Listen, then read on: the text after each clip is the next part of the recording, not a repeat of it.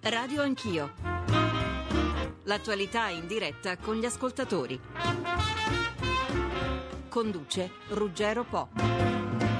Buongiorno, buongiorno, a tutti. La festa in piazza San Pietro è cominciata. Papa Francesco eh, sta eh, attraversando la piazza, sta scendendo dalla jeep, sta incontrando i fedeli. Noi eh, questa mattina avremo uno spazio più breve eh, rispetto al solito di Radio Anch'io alle 9.30. Eh, daremo la linea ai colleghi che eh, faranno la diretta, i nostri vaticanisti che faranno la diretta della cerimonia di inaugurazione di questo pontificato. Dedicheremo la nostra mezz'ora ai temi economici, a quello che sta succedendo a Cipro, ma con gli occhi puntati su Piazza San Pietro e anche con le orecchie. Raffaele Luise, raccontaci quello che sta succedendo in questo momento minuti che eh, Papa Francesco sulla eh, jeep bianca sta eh, girando per Piazza San Pietro dove ci sono eh, più di 300.000, 400.000 persone, l'entusiasmo è veramente altissimo, il clima che si respira il clima delle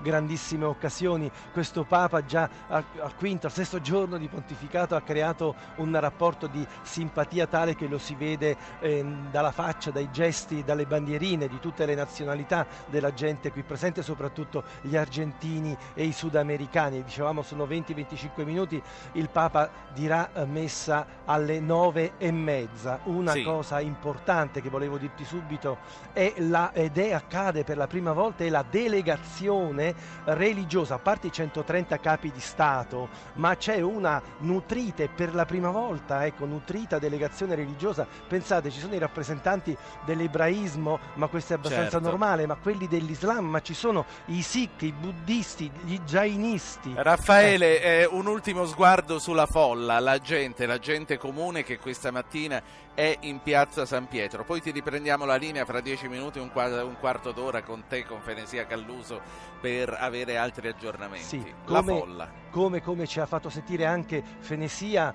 c'è veramente la gente, gente normale, la gente che eh, abbiamo sentito che eh, si arrampica per parlare l'italiano più corretto possibile. C'è la gente che piace a Papa Francesco, ci sono ovviamente tutti i tipi di persona, ma soprattutto c'è la gente semplice che ha sentito questa eh, simpatia con il Papa che da pastore, da, da parroco, Grazie. da vescovo è sempre stato un parlo allora, tra la gente. Ci sentiamo più tardi, ricordo agli ascoltatori che noi alle nove e mezza comunque daremo la diretta. Eh, noi eh, intanto mh, dunque mi dicono che la linea con Antonio Tajani, che credo sia in piazza San Pietro in questo momento, è caduta, ma cerchiamo di recuperarlo. Professor Quadro Curzio, economista, buongiorno. Buongiorno, buongiorno. Saluto collegato da Bruxelles anche un altro economista, Daniel Gross, direttore del Centro Studi di Politica Europea. Professor Gross, buongiorno. Buongiorno. Vi abbiamo chiamati entrambi per parlare di quello che sta succedendo a Cipro, però a entrambi vorrei chiedere un'impressione su quello che sta succedendo in questo momento in piazza San Pietro. È un momento storico. Professor Quadro Curzio.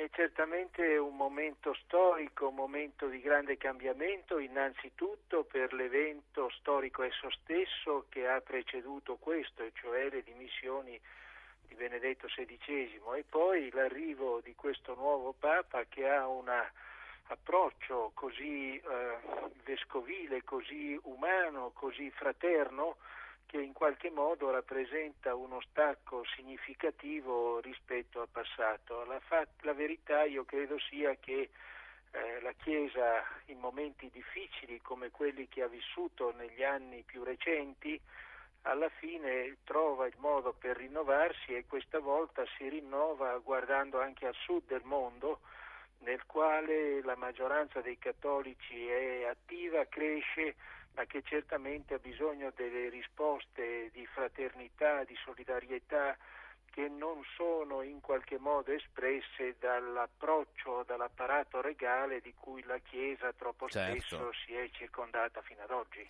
Eh, Daniel Grossa, a lei questo Papa piace? A me personalmente sì, ma devo dire che ho l'impressione che seppur si muove, anche la Chiesa Cattolica si sta muovendo e ho l'impressione che questo Papa in generale piace al nord delle Alpi, magari di più del cardinale Ratzinger che pure era tedesco per cui è un inizio molto promettente. Ah, bene, io allora eh, torno a bomba, come si dice, torno alla ragione per cui vi ho invitati, che è la questione di Cipro, ma nel frattempo è arrivato Antonio Tajani, preside- vicepresidente della Commissione europea. Eh, Tajani, buongiorno. Tajani mi sente? No, purtroppo no. La comunicazione è difficile, eh, ci sono parecchie cose che vogliamo chiedergli in quanto vicepresidente della Commissione europea. Dicevo, parliamo di Cipro perché? Perché a Cipro le banche sono chiuse fino a giovedì. La corsa ai prelievi del fine settimana, che è seguita la voce che sarebbe stato fatto un prelievo forzoso fra il 7 e il 10% sui conti correnti, ha indotto le autorità a chiudere i rubinetti. Il Parlamento di Nicosia oggi voterà il piano d'aiuti che dopo la reazione eh, di chi ha depositato i propri denari, l'Europa si è ritrovata a, di- a ridiscutere 10 miliardi di aiuti, era la prima ipotesi, e altri 7 da trovare in altro modo. Protesta la Russia che a Cipro ha molti capitali e c'è il rischio di contagio, benché dall'Italia Consob e Albi tranquillizzino. Professor Quadro Curzio, come si è potuti arrivare fino a questo punto? credo che ci siano molti aspetti da chiarire e tuttavia partirei da una riflessione di principio, una tassazione così marcata, anzi non è una tassazione, un prelievo così marcato sui depositi bancari prima di procedere a un gravame sugli obbligazionisti mi sembra una novità eh, del tutto eh, pericolosa non tanto perché il contagio si possa verificare o estendere adesso ad altri paesi, ma perché a mio avviso intacca un principio che i depositanti sono quelli colpiti alla fine di tutta una vicenda di ristrutturazione di una situazione di dissesto. Oltre a questo bisogna notare che, e quindi affermato il principio, bisogna notare che l'entità del prelievo è davvero una entità di grandi dimensioni perché assoggettare quasi a un 6% i depositi fino a 100.000 euro e poi su a salire non si tratta di cosa piccola. No, no, sono, sono soldi. Sono soldi e infine mi sembra che adesso si stia pure verificando uno scaricabarile nel contesto europeo di chi sia la colpa dell'Eurogruppo, della BCE, della Troica, non della Germania, cioè mi sembra un episodio di tal confusione da lasciare davvero molto sì. perplessi. Eh, Daniel Gross, innanzitutto vorrei chiedere a lei fino a che punto un conto corrente può essere considerato inviolabile e poi, come riprendendomi anche alle ultime parole del professor Quadro Curzio, la colpa di chi è a questo punto di questa grandissima confusione. Iniziamo col secondo punto. La colpa è colpa di sempre di tutti e soprattutto eh, io direi è una balla, palla che tra l'Europa e il Cipro invece di fare la stessa cosa un anno fa eh, si avrebbe potuto risparmiare moltissimo, si è fatto adesso quando molti dei grandi depositi sono già sfuggiti. Eh, questo è il primo problema chi ha avuto l'idea di non risparmiare i piccoli risparmiatori, difficile dirsi, eh, io penso nella notte fonda quando hanno fatto questo processo non hanno più ragionato lucidamente. I, Quindi i, tramortiti dal sonno sta dicendo?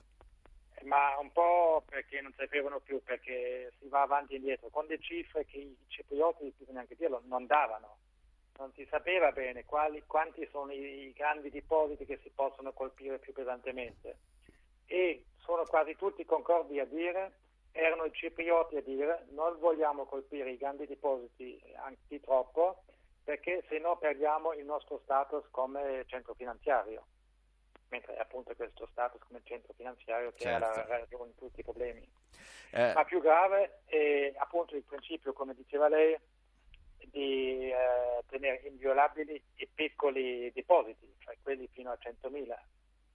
Su questo c'è una direttiva in corso, questo era un principio sacrosanto e non capisco bene eh, la ragione per la quale si è derogato a questo. Sì, anche perché rompere un tabù può essere molto pericoloso. Molti ascoltatori ci ricordano di quello che accadde nel 92 in Italia con Amato, ma era un'altra cosa e soprattutto erano altre percentuali. All'epoca era un 6 per 1000. Romperlo ora in Europa, un tabù di questo, di questo tipo, può essere molto pericoloso. A proposito degli ascoltatori, vi passo in linea Francesco e vi chiederò a entrambi di commentare quello che dirà. Francesco, buongiorno. Buongiorno dottor Pon, saluto a lei e ai suoi ospiti. Mi chiami Ruggero, è molto meglio, dica. Allora, fermo restando la fondamentale importanza che le economie nazionali hanno sull'euro, perché i Paesi membri non mettono finalmente in pratica delle politiche economiche comuni e comunitarie, dando quindi una vera base alla moneta unica e diminuendo le oscillazioni dovute alle scelte politiche locali? Poi, se mi è consentito, vorrei chiudere con una provocazione. La possibilità delle istituzioni comunitarie di poter salvare i Paesi membri in forte crisi di liquidità implica anche la possibilità di dettare condizioni sui governi sovrani? Buona giornata. Grazie. Eh, professor Quadro Curzio, eh, eh, Francesco ci ha visto bene, tra l'altro c'è, c'è questo rischio che si dettino condizioni ai paesi sovrani queste condizioni sono pur sempre delle condizioni contrattate con i paesi sovrani. Se prendiamo il caso della Grecia, il caso della Spagna, Portogallo, Irlanda, c'è sempre stata una trattativa che se fosse stata posta in essere prima, e mi riferisco soprattutto al caso della Grecia, non avrebbe portato i costi che ha portato. In ogni caso sono anche, o meglio, autolimitazioni della sovranità che la trattativa comporta. Nel caso di Cipro la trattativa andava avanti da parecchio tempo e questa ehm, accelerazione della trattativa con tutti gli aspetti positivi e negativi che la stessa comporta credo che sia una improvvisazione da notte tarda, come diceva prima Daniel Gross, quando questi ministri dell'Eurogruppo o i membri della Troica probabilmente molto assonnati non si sono resi conto bene di che cosa stavano facendo e questo è ulteriormente grave perché bisognerebbe che ci fossero sempre dei meccanismi di servo sterzo, di servomeccanismo per evitare che qualcosa sfugga. Qui stiamo ragionando di un'area economica gigantesca, l'Eurozona, che si trova in condizioni difficili e il fatto che per il sonno di alcune persone sfuggano delle decisioni chiaramente pericolose, al di là del contagio possibile o impossibile, sì. è davvero molto strano. Ecco, ehm, professor Daniel Gross, allora intanto eh, l'ascoltatore Francesco diceva eh, i Paesi membri devono mettere finalmente in pratica delle politiche economiche comunitarie. Poi voglio aggiungere un'altra considerazione che arriva attraverso Facebook dall'ascoltatore Paolo, che dice spiegatemi come mai l'altra metà di quella isoletta che eh, non ha l'euro, la mala svalutatissima lira turca, vive un periodo di boom. È vero che la parte turca sta vivendo un periodo di boom. E poi mi chiedo, una città come Nicosia, dove eh, si può andare da una parte e dall'altra senza grossi problemi, non ha visto eh, transitare anche al suo interno eh, quelli che sono eh, i depositi che sono sui conti correnti? Daniel Gross. Eh, è vero che la parte turca ha un boom, un boom eh, come dire, molto relativo, che perché partono da un livello di, di reddito neanche a metà della parte greca del sud per cui eh, non è che stanno molto meglio al nord. Ma vorrei tornare alla domanda dell'ascoltatore prima che mette veramente a nudo, io direi quello che la dialettica eh, che stiamo affrontando adesso. Da un lato c'è chi dice vogliamo avere delle politiche comuni e allora si è deciso a, a livello europeo facciamo una politica fiscale, come dire, eh, comune e abbiamo delle regole europee e abbiamo il cosiddetto fiscal compact che dice che tutti i paesi devono avere un bilancio in pareggio. E poi si dice ma l'Unione Europea non dovrebbe imporre ai Stati membri delle politiche, delle due l'uno. O si fa una politica comune e a questo punto la politica fiscale in Italia viene determinata a Bruxelles, o l'Italia è responsabile per se stessa e in questo caso naturalmente Bruxelles non dovrebbe imporre delle condizioni. Ma non si può pretendere che ci siano delle politiche comuni e poi dire ma Bruxelles non deve imporci niente. Certo, io voglio tornare, eh, vi sospendo un attimo, vi metto in stand by un attimo, voglio tornare in piazza San Pietro dove eh, cresce l'attesa eh, per la messa che segnerà eh, l'inizio del pontificato di Papa Francesco. Fenesia Calluso, sei in piazza San Pietro in questo momento. Eccoci, sì, ci sono, lo, probabilmente lo sentite dalle musiche, ormai manca davvero poco come dicevi tu, il Papa ha finito pochi istanti fa di fare il suo giro, lungo giro, quasi 25 minuti è stato nella piazza tra i fedeli. Volevo solo segnalare una cosa, con la spontaneità e anche con lo spirito di improvvisazione che forse mette in allerta anche chi gli fa la vigilanza. Il Papa a un certo punto, mentre era in mezzo alla piazza, ha fermato, ha chiesto che si fermasse la macchina, è sceso dalla macchina, lui eh, ha fatto il giro su questa jeep scoperta e perché ha visto un disabile, un ragazzo sulla sedia a rotelle, è sceso dalla macchina, lo ha salutato, lo ha baciato ed è ritornato sulla vettura, quindi continua a fare queste cose di grande spontaneità, lo abbiamo visto molto molto con grande entusiasmo, con grande grinta, eh, la gente lo acclama, la piazza è quasi piena, manca davvero poco e in questo momento vediamo anche i capi di Stato, ci sono sei maxi schermi che, che coprono la zona e che permettono a chiunque si trovi in qualunque punto della piazza di seguire la messa, vediamo i capi di Stato e di governo, anche le tante autorità delle tante religioni che si stanno accomodando e manca davvero poco. Ecco, ehm, vogliamo noi come vi dicevo cederemo la linea a voi vaticanisti, ai vaticanisti, a voi cronisti per seguire quello che succederà. Eh, prima di andare agli ultimi dieci minuti con i professori Quadro Curzo e Daniel Gross, ci puoi ricordare il timing di questa mattinata, cioè che cosa succederà dalle nove e mezza in poi? Dalle, neve, dalle nove e mezza in poi ci sarà appunto la messa, come dicevamo, che, eh, che, che prenderà eh, inizio da pochissimo, quindi ci sarà la messa, ci saranno tutte le, le, le cerimonie, ci sarà la, il protodiacono che imporrà il palio sulle spalle di Papa Francesco, poi ci sarà l'invocazione della benedizione di Dio, il decano, il cardinale Sodano consegnerà l'anello piscatorio e infine una rappresentanza di cardinali presterà obbedienza al Papa, poi la normale celebrazione della messa ecco. che si svolgerà qui sulla piazza. Tu ce l'hai ricordato mentre tu parli, io stavo vedendo sui monitor che abbiamo qui in studio le varie autorità che vengono riprese e vedo soprattutto che anche lì in piazza San Pietro oggi la giornata è diciamo bella, quindi insomma c'è un, un sole che accompagna, un po' di vento che accompagna questa, questa, giornata così importante, così particolare. Sì, diversa, sicuramente diversa dalla giornata in cui nonostante la tantissima pioggia c'era molta gente in piazza, oggi splende il sole, questo ha permesso come dicevamo anche al Papa di girare su una vettura scoperta, quindi è anche una giornata favorevole, eh, splende davvero il sole in tutti i sensi su questa città che oggi è anche un po' in tilt, diciamolo, perché il traffico deviato, eh, il traffico aereo sospeso, quindi è una città che comunque si è, eh, sta sì. secondando le proprie esigenze a questo evento straordinario. Torneremo da voi fra meno di dieci minuti. Io a questo punto voglio chiudere le riflessioni su quello che sta succedendo in Europa tra Bruxelles e Cipro e vorrei ancora qualche punto di riferimento dai professori Quadro Curzio e Daniel Gross. Professore, sentiamo eh, Quadro Curzio, sentiamo che i russi sono molto preoccupati. Putin ha parlato in prima persona. Che cosa rappresenta il sistema bancario cipriota per gli stranieri? Ma guardando alla situazione dei depositi, apparentemente l'Europa o l'Euroarea ha un 4,7 dei depositi presso le banche cipriote, il cosiddetto resto del mondo ha un 21% e i residenti domestici un 42%.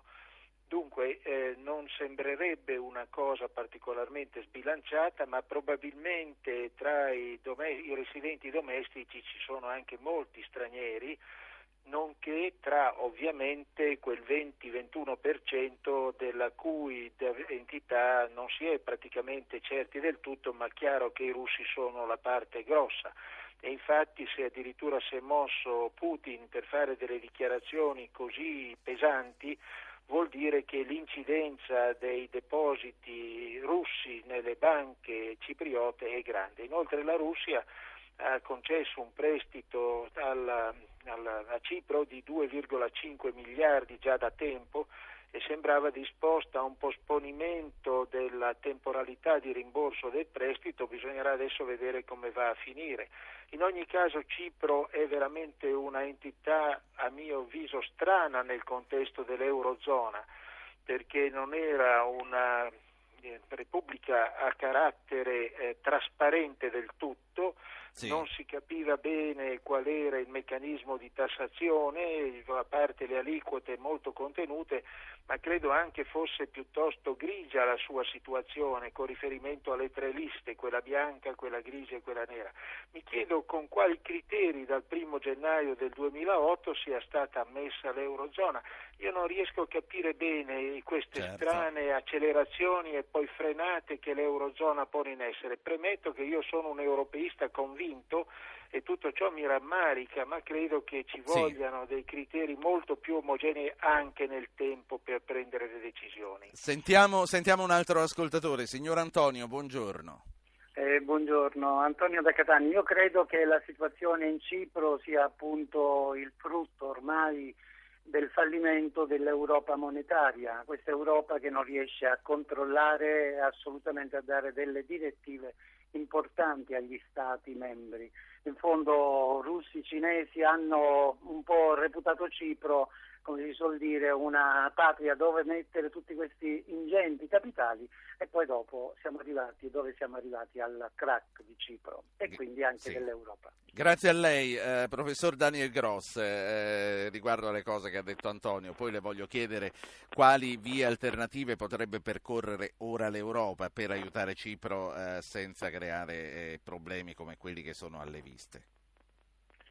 Innanzitutto è un ottimo segno che Putin sia arrabbiato, perché questo vuol dire, come è stato detto prima, che si colpiscono questi depositi che rappresentano in genere una fuga di capitali, in genere denaro nero. Eh, che cosa si avrebbe potuto fare con il Cipro?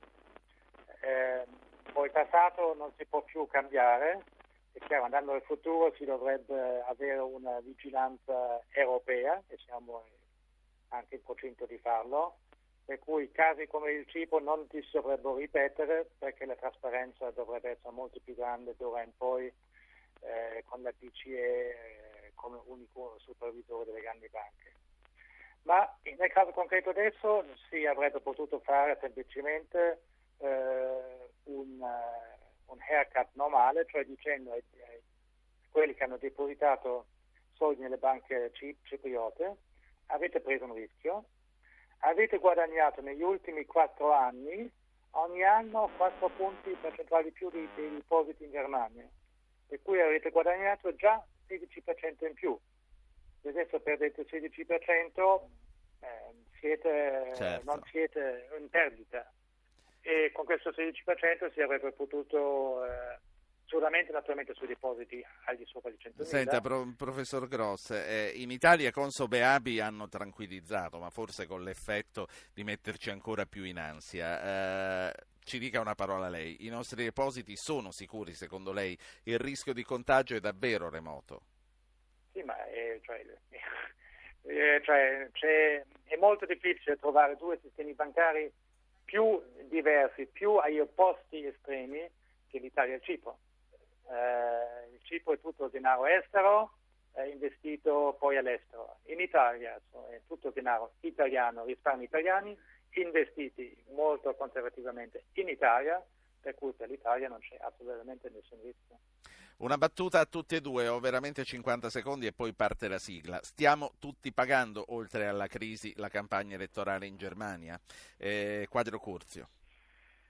Ma è difficile dire, in ogni caso io credo che non sia un vantaggio per la Germania stessa aver assunto questo ruolo così centrale, così determinante sì. in tutte le vicende dell'Eurozona e dell'Europa. Lasciamo, Kohl sì. diceva sempre che la Germania andava europeizzata e non l'Europa germanizzata. Credo che sia un detto sì. di grandissima saggezza. Daniel Gross, stiamo pagando la campagna elettorale in Germania non in Cipro, lì si sta pagando eh, il sistema dire, politico Cipro, che non sa prendere delle decisioni nel tempo.